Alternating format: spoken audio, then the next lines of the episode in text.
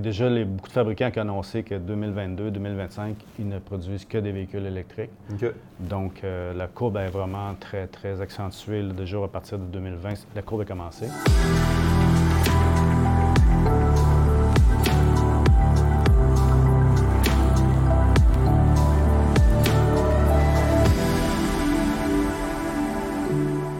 Bonjour à tous, c'est François Neveu, courtier commercial chez PMML.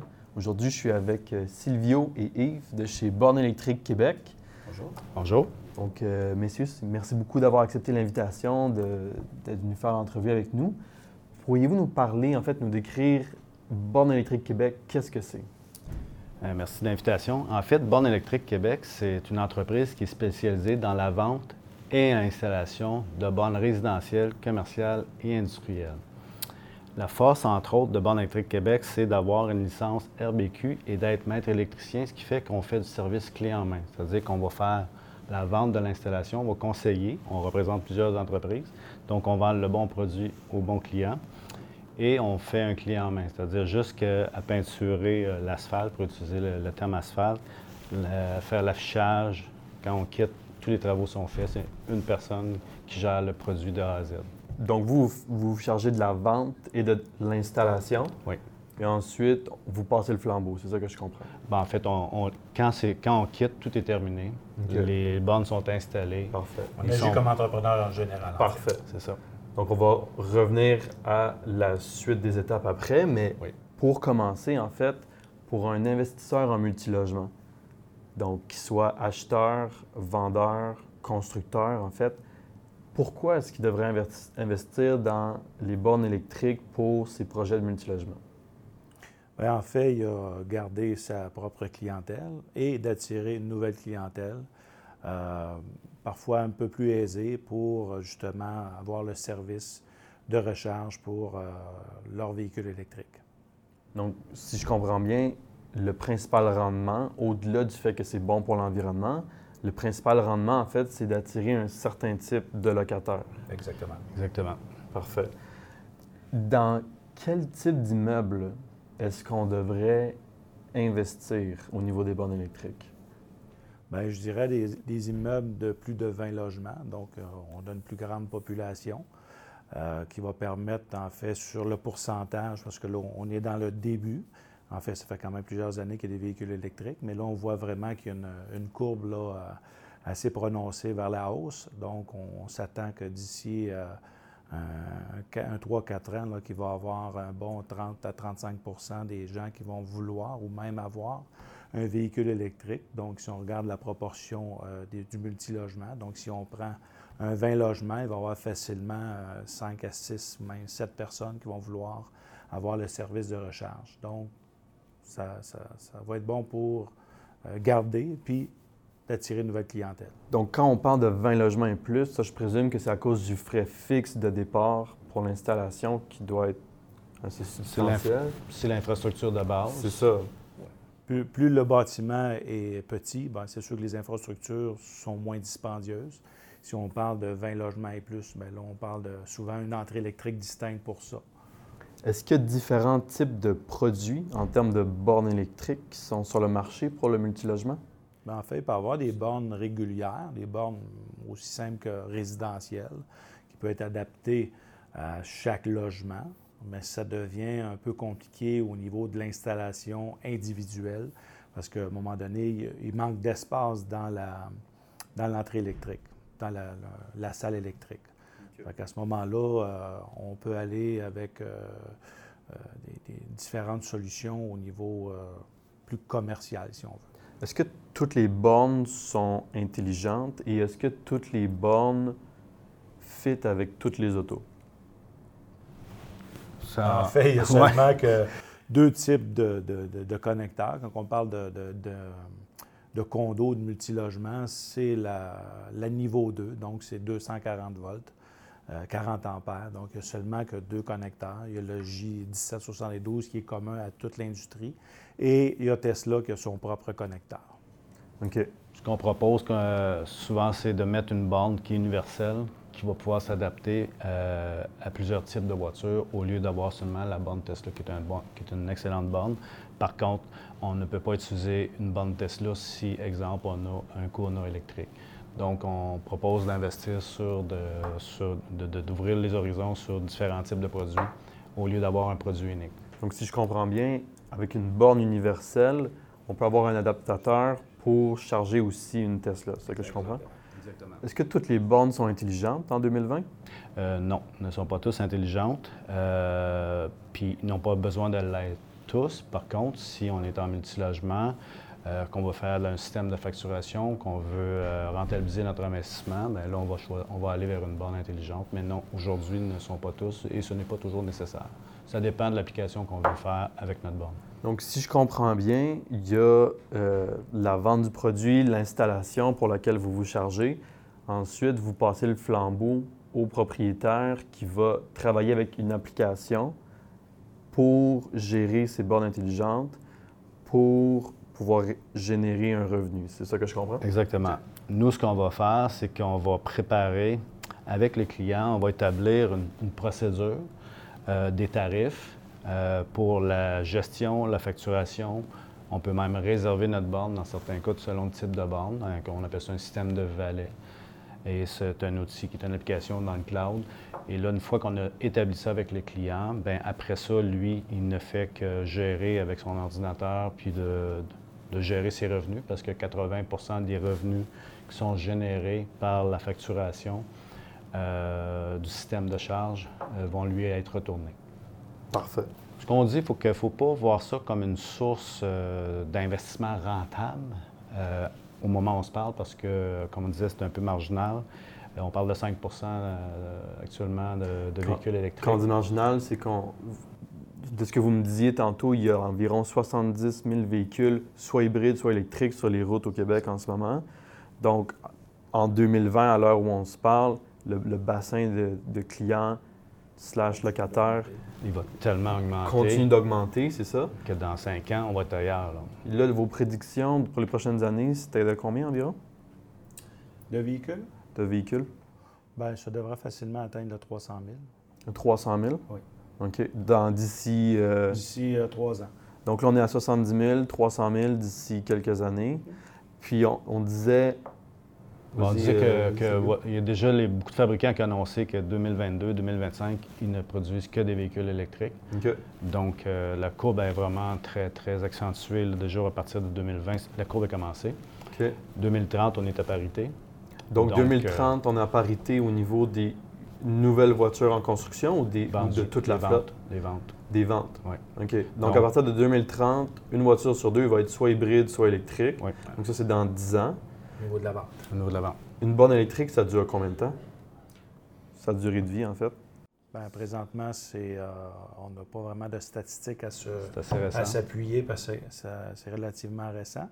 Mais la majorité des, euh, des, manufacturiers la garantissent entre 3 et 5 ans. Fait qu'on peut penser facilement que ça va faire euh, trois à quatre fois la, vie de la Trois, quatre fois, Donc, OK. Probablement une quinzaine d'années facile. OK.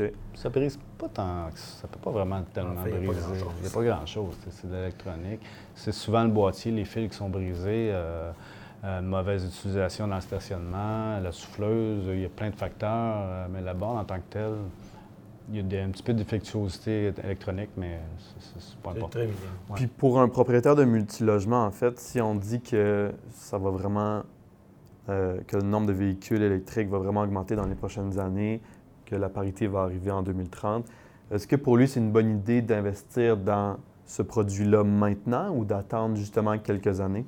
Bien, euh, ben, présentement, ce qui arrive, c'est qu'il y a des subventions qui existent pour euh, du 5 logements et plus. Donc, le gouvernement paye 50% jusqu'à concurrence de 5 000 par borne.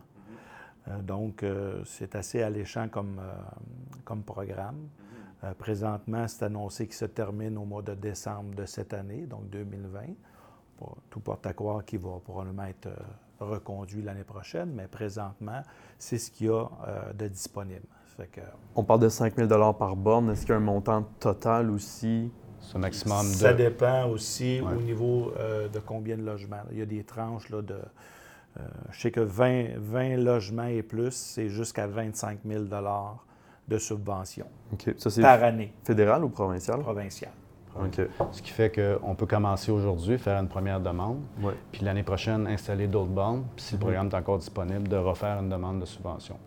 Puis nous, on vous accompagne là-dedans pour aller chercher les subventions. Ça, c'est intéressant. Vous accompagnez aussi les gens dans le processus. Oui, il faut faire une demande de préapprobation avant. OK. on présente le projet et puis euh, c'est Transition énergétique Québec qui s'occupe de ça.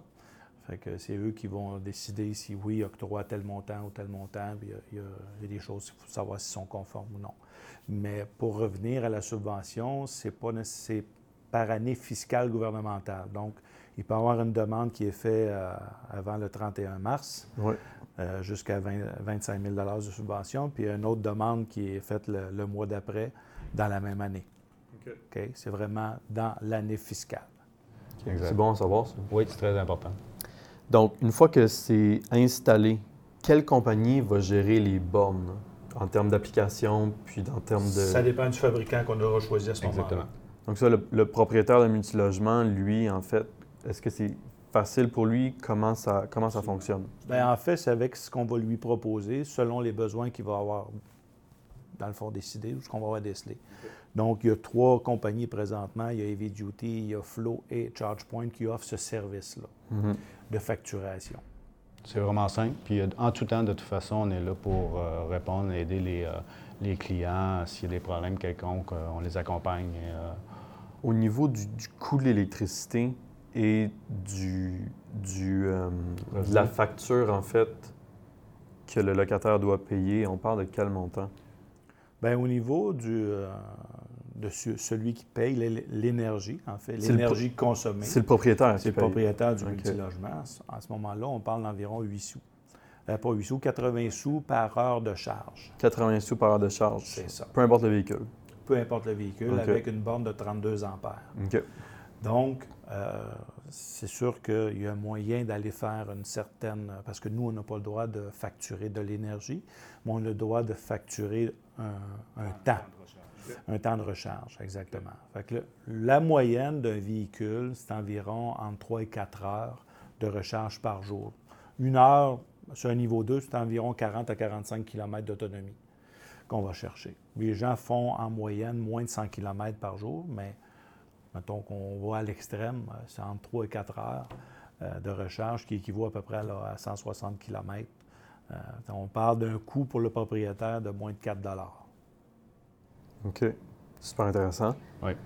Au niveau des défis techniques et électriques, si on a un constructeur de multilogement qui veut faire ça, par rapport à quelqu'un qui a un immeuble qui est existant, quels sont les, défis, les contraintes? c'est sûr que chaque projet, en fait, il faut, quand même vérifier la capacité euh, de l'entrée électrique.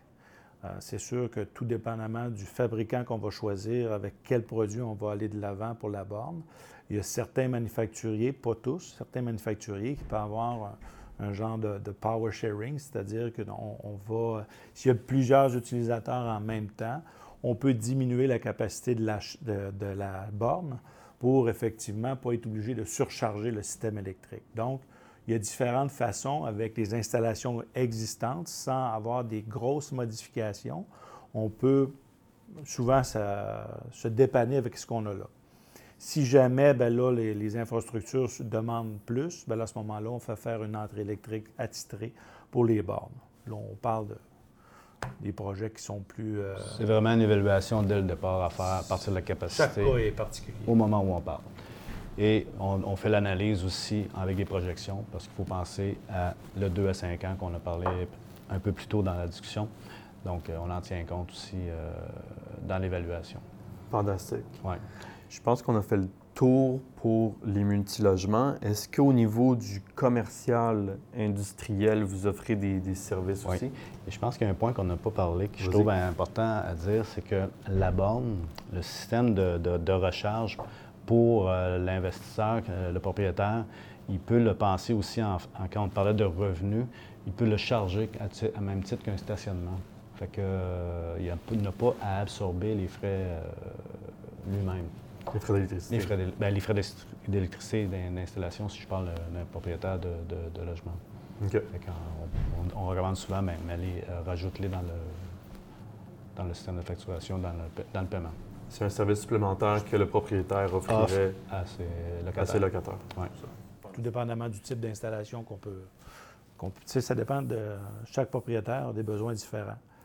Fait que, euh, si on a des stationnements intérieurs, ben, c'est une installation différente qu'une installation à l'extérieur.